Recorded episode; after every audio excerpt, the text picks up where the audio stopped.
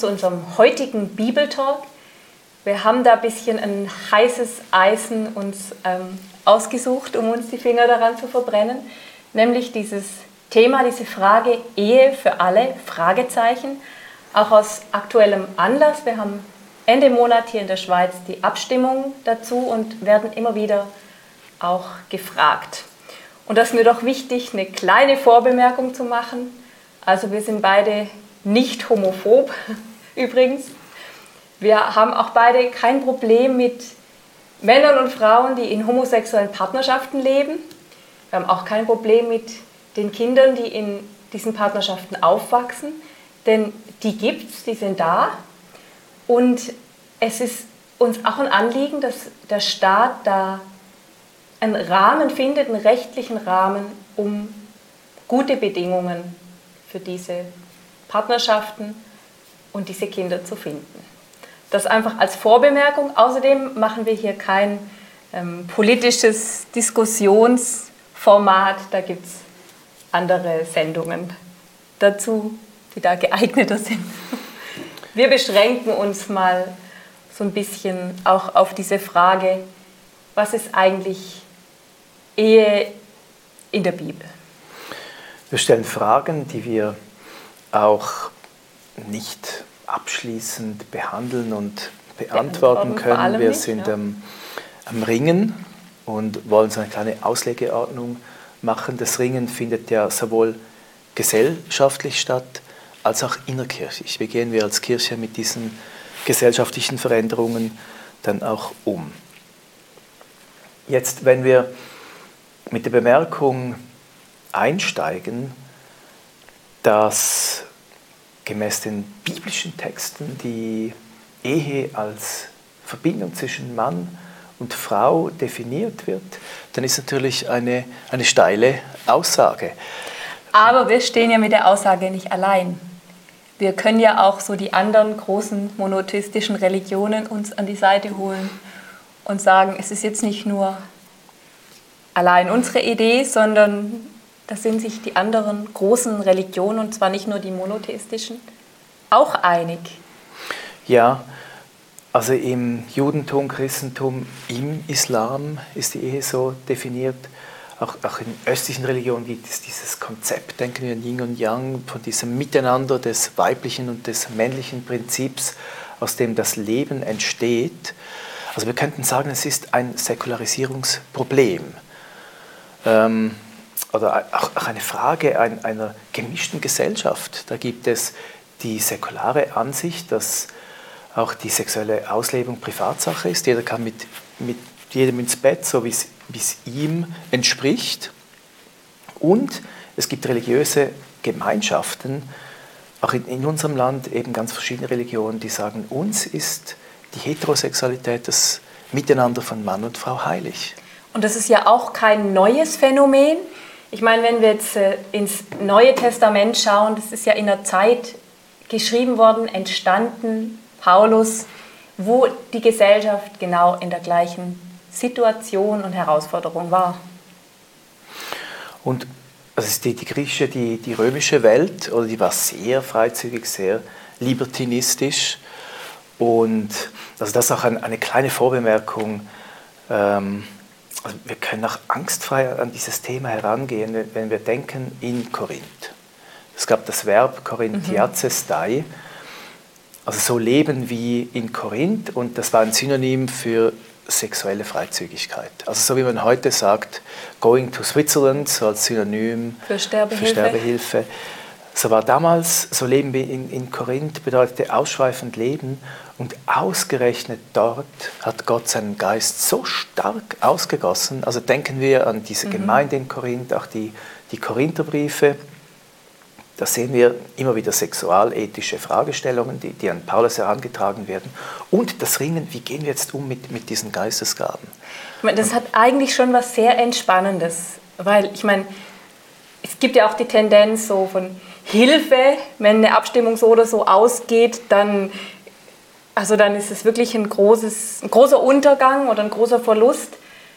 Und ich meine, davon mal abgesehen, du hast die Korinther erwähnt, der Gedanke, dass sich das Evangelium einen Weg gebahnt hat, gesucht hat, gefunden hat, aufgeblüht ist und ein Haufen Leben passiert ist, Erweckung, ja, neue Gemeinden, ganze Bewegungen, die entstanden sind, Weltliteratur der Evangelien, der Briefe bis heute, genau in diesem Umfeld, dann muss ich sagen, bin ich auch eigentlich sehr entspannt und sagen, ich meine, Gott ist immer noch größer als die gesellschaftlichen Umstände oder Lebenssituationen, in denen einzelne oder ganze Kulturen, Gesellschaften sich befinden.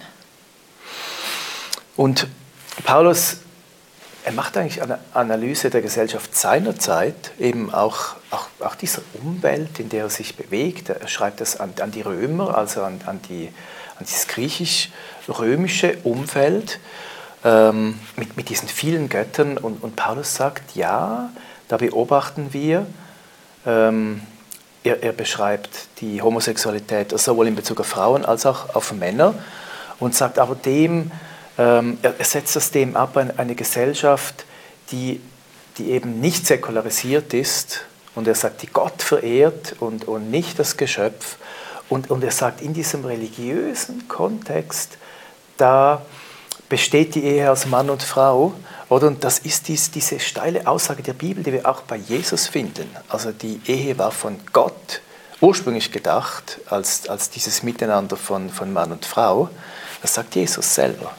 Oder? Und er nimmt es und stellt es jetzt Paulus in einen Kontext, wo das eben überhaupt nicht gesellschaftliche Norm jetzt unbedingt war. Oder vielleicht schon, es gab natürlich die Ehen, aber das Leben darüber hinaus konnte noch ganz anders aussehen. Und anders jetzt im Umfeld von Jesus, im jüdischen Umfeld, aber ich möchte da noch kurz drauf eingehen. Jesus äußert sich ja in Matthäus 19 und in Markus 10 über die Ehe. Mhm. Und es geht jetzt um Scheidung in diesem Kontext. Aber ich lese jetzt mal Markus 10.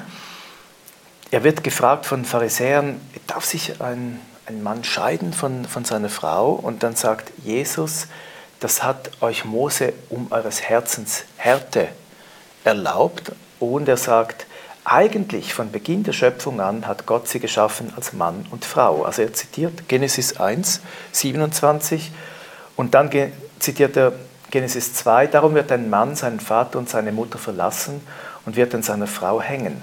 Und die zwei werden ein Fleisch sein, so sind sie nun nicht mehr zwei, sondern ein Fleisch. Was nun Gott zusammengefügt hat, soll der Mensch nicht scheiden. Also Jesus stößt seine Zuhörenden vor den Kopf.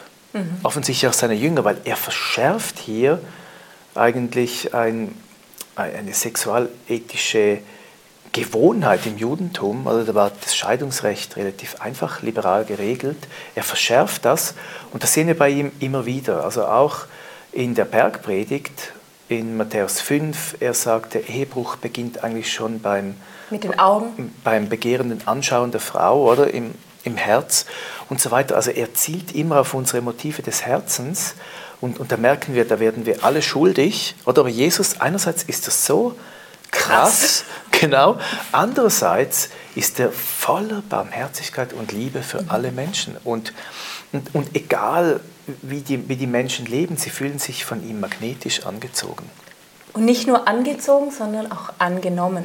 Und das ist ja eigentlich ein faszinierendes Geheimnis. Ich meine, Jesus konfrontiert gesellschaftliche Gewohnheiten und verschärft sie. Und die Leute sind nicht abgestoßen, sie sind vielleicht schockiert, aber sie sind von ihm angezogen, weil er diese unglaubliche Annahme ausstrahlt, den Menschen entgegenbringt und sie erstmal so nimmt, wie sie sind. Ja, zum Beispiel in Matthäus 9 heißt es, kamen viele Zöllner, Sünder, aßen mit ihm zu Tisch. Die kamen viele, oder die Johannes 8, die Ehebrecherin und die Pharisäer wollen sie steinigen, sind streng an diesem Punkt und Jesus rettet sie aus dieser brenzligen, schwierigen Situation heraus. Wer ohne Sünde ist, werft den ersten Stein, er schreibt in den Sand. Jesus ist voller Barmherzigkeit, voller Liebe zu allen. Zu allen, die irgendwo gesellschaftlich eigentlich, sagen wir mal, geächtet oder am Rand sich befinden. Und das ist natürlich schon auch jetzt die Frage an uns, oder mit diesem Thema. Unser Ansatz ist oder wäre, oder wir sind im Fragen, wie können wir leben wie Jesus? Also wie können wir voller Barmherzigkeit, voller Liebe sein? Auch voller Bereitschaft, uns aufeinander einzulassen. Auch, ich würde mal sagen, dialogfähig. Und Annahme, auch von jeglicher Form des Zusammenlebens. Und gleichzeitig sagen, hey, das biblische Zeugnis, das zeigt uns eben diese Heiligkeit des Miteinanders von Mann und Frau. Mhm. Und das ist ja nicht einfach nur jetzt ein staatlich geregeltes Miteinander, sondern in der Bibel schwingt immer auch eben es geht auch um die Vertikale, quasi unser Miteinander mit Gott, schon im Alten Testament, in diesem Miteinander von Mann und Frau, vom empfangenden Prinzip. Und das ist ein Bild für uns Menschen, also von Israel in Bezug zu Gott. Und im Neuen Testament, auch bei Paulus, das Miteinander von Mann und Frau ist ein Bild für das Miteinander von der Gemeinde zu Jesus. Und das zieht sich eigentlich durch die Bibel bis hin auf die letzte Seite, dieses Hochzeitsmahl des Lammes, also diese Vereinigung von uns Menschen mit Jesus Christus, mit Gott. Und deshalb schwingt da eben diese Heiligkeit mit, weil es auch ein Bild ist für dieses Miteinander von uns und Gott. Also wir könnten auch sagen, es ist uns jetzt wirklich ein Anliegen, dass wir weiterhin, ohne sozial geächtet zu werden oder in so eine Fundi-Ecke gestellt zu werden, sagen können, für uns bedeutet der Begriff Ehe eine monogame Verbindung von Mann und Frau. Dass man das sagen darf, dazu stehen darf und sagen, und so verstehe ich auch das biblische Zeugnis über Ehe. Und dass sowas auch noch stehen gelassen wird. Ja, und auch innerkirchlich. Also ihr spürt unser Hauptanliegen, das ist wirklich auch der Punkt, wo ich merke, da möchte ich mich investieren. Das ist eigentlich die Glaubens- und Gewissensfreiheit, auch in der Kirche, dass auch Pfarrpersonen wirklich die Freiheit haben zu sagen, das ist eine Amtshandlung, die kann ich jetzt nicht mit meinem Gewissen vereinbaren. Und ja, das wäre ja auch nichts Neues. Ich meine, es war schon immer, so wie ich es verstanden habe, mein Ordinationsgelübde und die Kirchenordnungen der Kirchen, wo ich war, dass es eine Gewissensfreiheit gibt, wo man Amtshandlungen aus Gewissensgründen ablehnen kann. Mhm. Egal ob, auch heterosexuelle Trauungen war immer möglich, zu sagen, das kann ich jetzt mit meinem Gewissen in der Situation nicht vereinbar. Ich weiß nicht, ob es je vorgekommen ist, aber es muss diese Möglichkeit geben. Ja. Und ich glaube, man hat einen unterschiedlichen Umgang mit diesen biblischen Texten. Oder wenn wir sie betrachten, die Ehe ist definiert, auch die Stellen im Umgang mit Homosexualität, zum Beispiel auch in Korintherbriefen. Wir können unterschiedlich jetzt hermeneutisch dran gehen, sagen, die sind kontextbehaftet, die haben für mich keine Gültigkeit mehr. Oder wir können auch sagen, nein, diese Texte, eben die Definition von Ehe, die hat für mich Gültigkeit und die das ist mir wichtig. Und dass wir auch diese Position, die verschiedenen Positionen gegenseitig stehen lassen und dass sie hier miteinander leben können, oder wirklich in Toleranz, im ursprünglichen Begriff von tolerare, einander ertragen. Und ich habe mir so überlegt, oder habe mir gedacht, machen wir diesen Talk, äußern wir uns dazu. Ist natürlich ein heißes Eisen.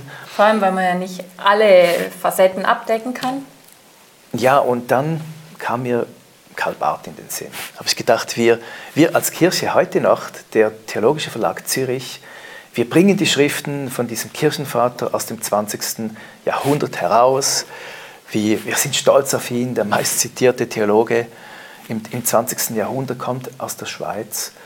Und wenn wir bei ihm nachschauen, ich habe hier ein Band seiner kirchlichen Dogmatik. Ja, das wird vielleicht bald zensiert. Mitgeschaut.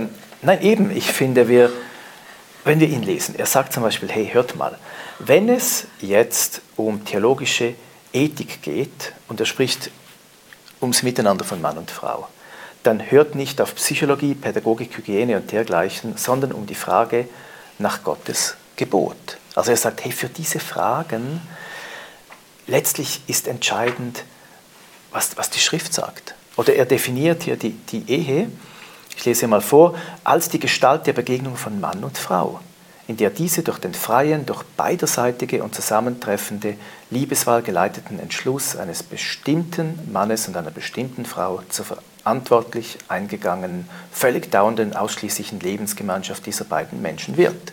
So definiert er. Wir wissen, er selber hat dann diese Ménage à trois, also auch in seinem Leben gibt es Brüche, und das gehört zum Thema wirklich heute. Wir ringen, wir sind in einer gebrochenen Welt, es gibt nicht die idealisierten Zustände, bitte versteht uns richtig, aber... Wir können auch nicht so tun, als könnte es die geben oder als könnten wir die mit politischen Maßnahmen herbeizwingen. Nein, aber Barth bleibt trotzdem am biblischen Zeugnis, am biblischen Text. Und ich finde, es muss möglich sein, auch eine Generation später, das ist nicht Mittelalter, sondern das ist eine Generation vor uns, zu sagen, hey, das ist meine Position. Ich habe auch diesen Zugang zu diesen biblischen Texten, und dafür möchten wir uns einsetzen, dass diese Freiheit gewährleistet bleibt. Ich meine, letztlich kann man sagen, die Bibel stellt ein Ideal hin und sagt, das wäre nach biblischem Zeugnis ein Ideal. Und das, finde ich, muss man immer noch mit Freiheit sagen können. Es gibt dieses Bild der Ehe, der Familie, von Mann und Frau als, sagen wir mal, Keimzelle der Gesellschaft. Und das ist unverrückbar, nicht wegzudiskutieren. Und ich denke, wir haben auch die Aufgabe, die Schönheit von dieser Ehe zu besingen. Auch als Christen dieses Geheimnis des Lebens und der Liebe, eben auch die ein Abbild ist vom Umgang von Gott mit uns. Und eben gleichzeitig als Gemeinde, wir haben den Auftrag, auch die Liebe Gottes, die allen Menschen gilt, darzustellen, zum Ausdruck zu bringen, und eben voller Gnade und voller Wahrheit, so ein bisschen die Quadratur des Zirkels. Das ist die Spannung innergemeindlich. Das wäre jetzt so die Aufgabe, die du siehst als für die Gemeinde, für uns als Gemeinde, wie wir umgehen in individuellen Begegnungen auch. Die andere Frage, die wir ja auch noch gesagt haben, steht im Raum, ist, was ist Aufgabe des Staates? Oder welche Dinge hat der Staat zu regeln? Und wir haben es am Anfang schon gesagt, der Staat hat, finde ich, die Aufgabe, Rahmen zu definieren, Rahmen festzulegen, wie, in dem sich Leben entfalten kann, Leben stattfinden kann, eben innerhalb von Partnerschaften, innerhalb von Familien. Und man muss doch auch sagen, es gibt Grenzen, inwieweit man politisch, ich sage jetzt wirklich politisch, mit der Bibel argumentieren kann. Oder wer hat es gesagt, man kann nicht mit der Bergpredigt regieren? Ja, das war Bonhoeffer. Das sind auch schwierige Fragen, also das Miteinander von Kirche und Staat. Das würde jetzt auch natürlich zu weit führen. Natürlich können wir den Staat erinnern, auch an unsere jüdisch-christlichen Wurzeln, die wir haben, auch im Westen. Aber wir müssen für die Diskussion jetzt, die politische Diskussion, politische Argumente liefern. Wir können da nicht mit der Bibel argumentieren, sondern es geht hier um ein politisches Finden. Und da müssen wir uns fragen, oder was sind jetzt politisch gute Entscheide? Und du hast ja auch gesagt, du siehst eigentlich ein, sagen wir mal, Kernproblem jetzt bei dieser ganzen Diskussion. Also bei der aktuellen Diskussion in der Schweiz ist es so, dass wir eigentlich zwei Fragestellungen vermischen. Also einerseits, es wäre viel einfacher, wenn die auseinandergenommen wären. Die Regelung des Miteinanders von Mann und Frau und dann auch die Samenspende. Das macht es kompliziert. Also die Frage nach dem Kindeswohl, nach dem Recht auf Kind und so weiter. Also es sind verschiedene Fragen, die jetzt miteinander behandelt werden. Also wir haben ja auch schon miteinander diskutiert, es gibt kein Recht auf Kinder. Es gibt ja auch in heterosexuellen Ehen kein Recht auf Kind. Keine Machbarkeit von Familie. Also so schön es wäre, wenn es so wäre, aber dieses Recht finde ich problematisch. Und ich meine, so sehr verständlich und menschlich der Wunsch nach Kindern ist, egal ob heterosexuell oder homosexuell oder auch als Single, der Wunsch ist da. Für mich ist schon eine große, große Frage. Ich meine, es gibt vaterlose und mutterlose Kinder. Schon immer, die wird es immer geben, aber in den allermeisten Fällen ist es durch, sagen wir mal, Schicksal, aber nicht beabsichtigt so geworden. Oder denken wir an diese ganze vaterlose Generation nach dem Krieg, die vaterlos aufgewachsen ist, nicht aus freier Entscheidung und freier Wahl oder freier Planung. Und da muss ich schon sagen, es ist ein Unterschied, ob ein Kind eben vater- oder mutterlos ist, weil es so ist, oder ob man ganz bewusst sagt, das planen wir so und wir fördern das als Gesellschaft und als Staat. Also du meinst, wir stellen Weichen, oder? Das ist so da wie eine Signalwirkung, ja.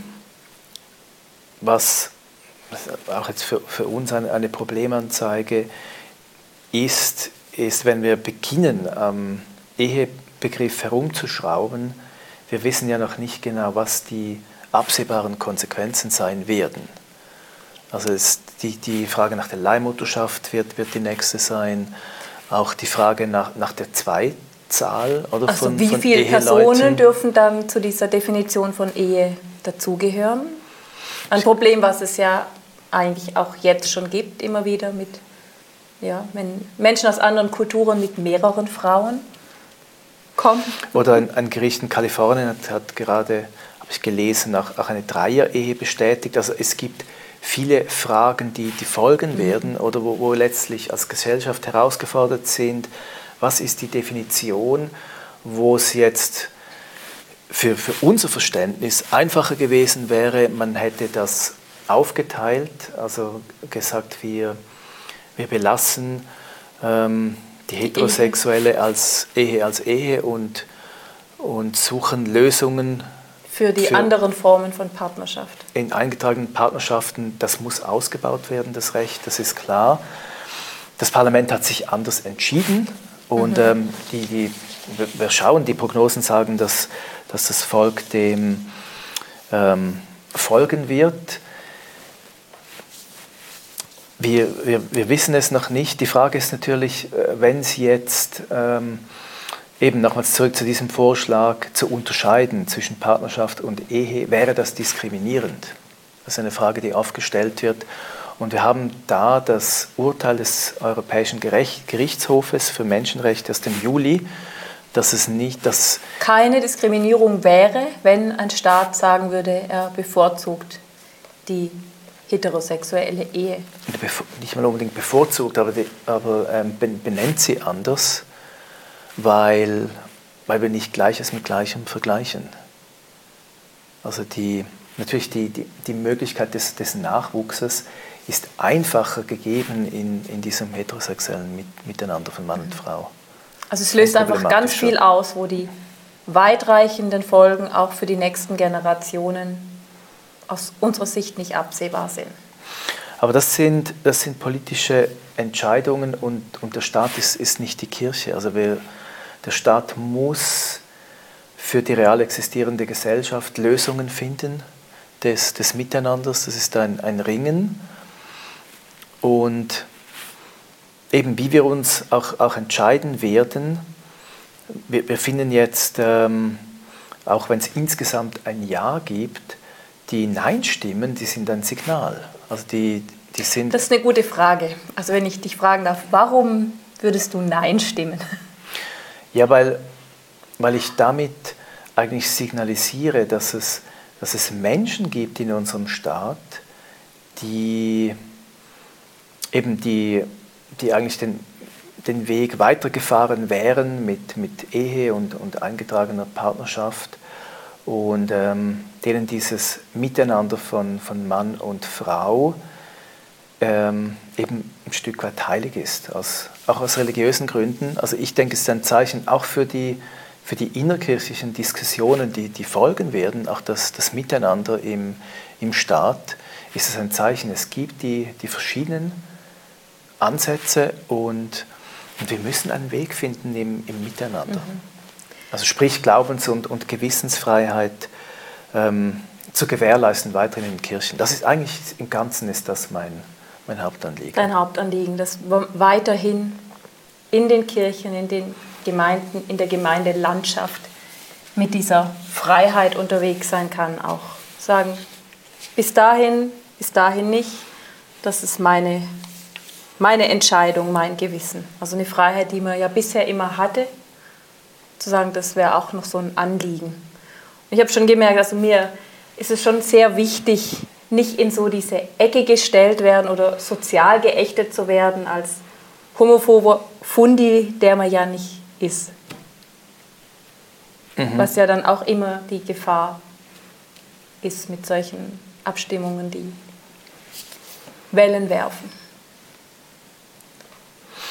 Ja, und eben es wird dieses innergemeindliche Ringen dann geben im Umgang miteinander. Weil das geht es ja immer um Individuen, um Menschen. Man schaut sich in die Augen und sagt, wir müssen miteinander einen Weg finden. In Klarheit, in Wahrheit, aber auch mit dieser Liebe, mit dem gegenseitigen Respekt. Und darum finde ich auch, man kann keine fertigen Antworten geben, weil das Leben ist zu vielfältig, um da abschließend was zu sagen. Und es sind Menschen, die wir lieben und mit denen wir unterwegs sind, auch die wir kennen und die uns am Herzen liegen. Die Gott am Herzen liegen, die er liebt. Und das ist diese Spannung. Ich hoffe, ihr spürt das. Und gleichzeitig jetzt nicht.